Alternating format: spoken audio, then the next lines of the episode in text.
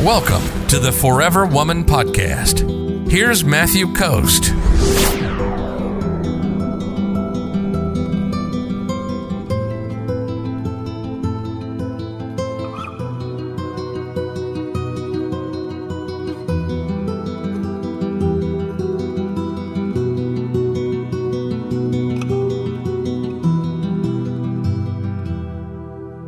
Trisha says, What should I do when we connect again? He is my ex, but I do still love him. What you should do is go for like bare minimum, right? You should go for some coffee or something like that. Something where you guys, dinner, something like that, where you guys can just sit there and hang out and talk, right? And you, what you want to do is build the emotional connection. You go for hikes or whatever you guys are into. I don't know what you're into, but just do something where you can connect with him and you know that a lot of good emotional things are going to come up.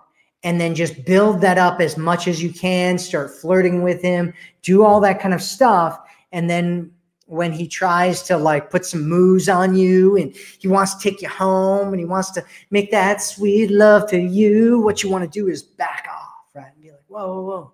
You know i'm not ready for that you know I'm not ready for that yet. Or, you know, I'd love to do that, but you know, I've I have a rule now that I don't sleep with a guy or I don't go to a guy's place or I don't kiss a guy or whatever it is unless I'm, you know, things are moving towards a committed relationship or unless I'm in a committed relationship with him.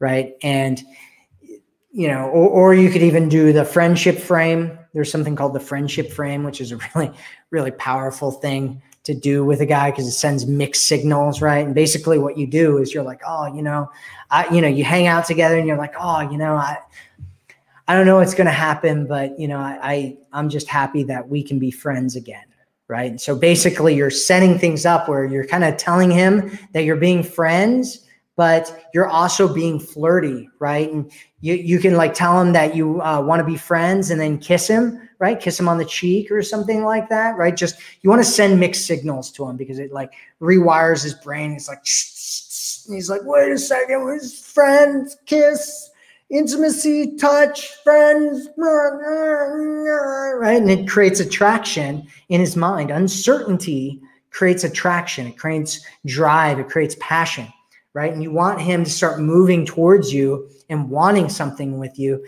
and you kind of pushing things back and building that connection. That way, you're like, hey, I'd love to do all this stuff, but I'm not going to do it outside of a, you know, a relationship, or at least at the very, very least, us moving towards something like that. You telling me that that's what you want and if he's like, whoa, whoa I'm not going to do that because of this, then you can talk about those things and find out what they are. And if it's a no go, if it's a no pass, then my suggestion is that you go, okay, that's cool. You know, um, we can just be friends then. And we won't pursue anything more. We won't go anywhere, anything more, but still flirt with him, still do things that that trick his mind, that that kind of short circuit his brain there. If you're ready to attract a man who loves you, sees you, and cherishes you, visit theforeverwomanformula.com right now.